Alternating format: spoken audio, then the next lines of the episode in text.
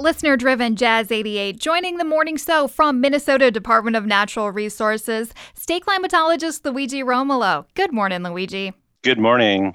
All right. So before we get into what is going to be coming our way as we start April this weekend, I did have a listener question from Spencer in South Minneapolis is wondering how this March stacked up to uh, what we would see for an average March as far as snow, rain, temperatures, that sort of thing. So what are you thinking? Yeah. So we're pretty close to normal right now. We're a little bit below normal with respect to temperature. You know, we normally average a little over 32. That's the average temperature for the month of March. We're a little over 31 and a half so far.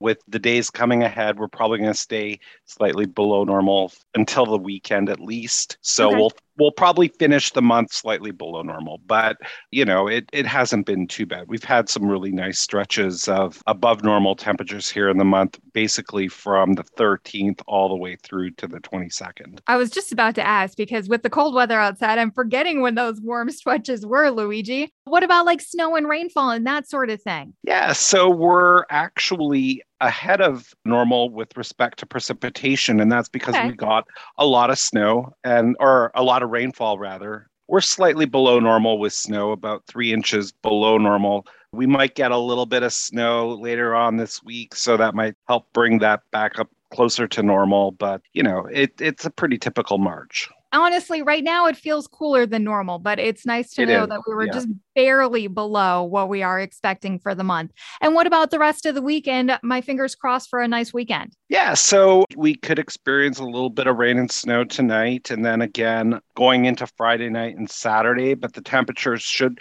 climb back up to the high 40s and low 50s, which is right around normal for that time of year. From Minnesota Department of Natural Resources, state climatologist Luigi Romolo. Thanks for joining us, Luigi. Absolutely.